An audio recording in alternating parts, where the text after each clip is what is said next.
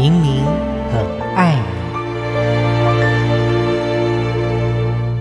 大家好，我是王庆玲，今天很高兴在这里跟大家分享关于亲子之间有一个非常领域，我们要很小心，那就是别误闯孩子的私领域。有一个故事是这样的，我记得呢，有一个同学对另外一个同学说：“我昨天发讯息给你。”为什么你已读不回呢？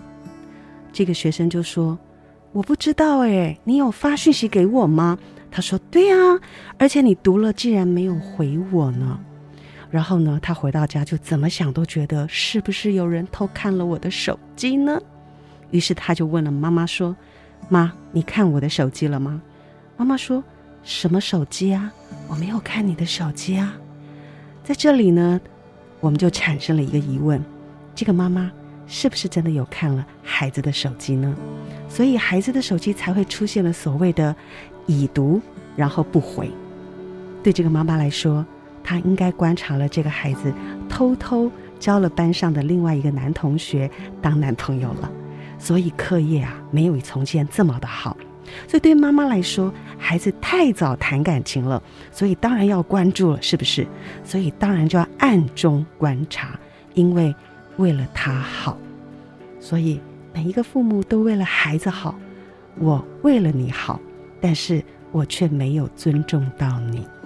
当我们说孩子需要一个所谓的隐私权的时候，其实做父母的就会在这里有一个拉扯。这个拉扯是什么呢？是关于如果让你多了隐私，我就感觉到危险，而且。我怕你将来会因为这个危险而有所耽误。这时候，我们就要提到了黎巴嫩的诗人纪伯伦，他有一首诗，这首诗非常的有名，然后也诞生了非常多亲子教育的创作。这首诗呢，他是这么说的：“你的孩子不是你的，他们经你而生，但非出自于你。他们虽然和你在一起，却不属于你。”你可以给他们爱，但别把你的思想也给了他们，因为他们有自己的思想。你可以勉强自己觉得像他们，但你不要想让他们变得像你。所以你的孩子不是你的。我觉得看了这一段诗，让我想到了很多。每一个父母都是有了孩子才学着怎么当父母的，但是不要忘记。每一个父母其实从前也都是孩子。我们那个时候做孩子的时候，最怕的不是手机被看，那个时候哪来的手机呢？我们那时候写日记，我们收到了同学写的信，甚至这个邮票呢贴上去寄到对方的家里，期待开信的是就是他本人。但是有时候信会被拦截，对不对？被拦截了之后怎么办呢？有时候好像就石沉大海了。在那个年代里，隐私大概就是那些文字上我们不想被看见的。但是现在，随着我们所有的进步，除了手机之外，还有包含了什么呢？很多人说，还有我常常背的包包，我的书包也是我的隐私。还有很多孩子会说，我的房间从门一进来开始都是我的隐私。在更多更多，有时候我们会发现。孩子慢慢长大了，他也许会有自己的账单、信用卡账单。你帮他拆开了，他说：“妈，那是我的隐私，钱花到哪里了也是隐私。然后我们跟谁做了连结也是隐私。所以这时候我们就要提到了，做父母的为什么一定要闯到这一个私领域呢？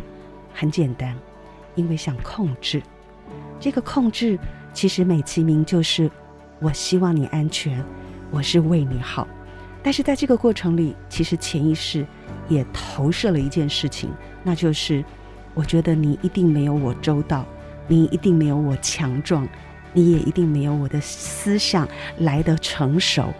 这些所谓的潜意识，如果转给了你的孩子，你会发现你的孩子他除了不容易长大之外，好像他不知道为什么永远都有一股拉力在拉扯他。在往下沉的感觉，所以最好的方式，身为父母的人，我们可以对孩子，在我们的意念上，在我们的潜意识里面，我们要把一份最大的尊重还给我们的孩子。可是这个尊重，我们更多的是什么？是放心，是让他自由，是让他承担，然后也让他知道，其实他是被尊重的。所以，亲爱的父母，我们再也不要再去闯进孩子的私领域了。有时候，带给一份尊重，可以询问过，甚至用关心的方式，我觉得那就是一个非常直接而温暖的连接。好，今天我们就说到这里了。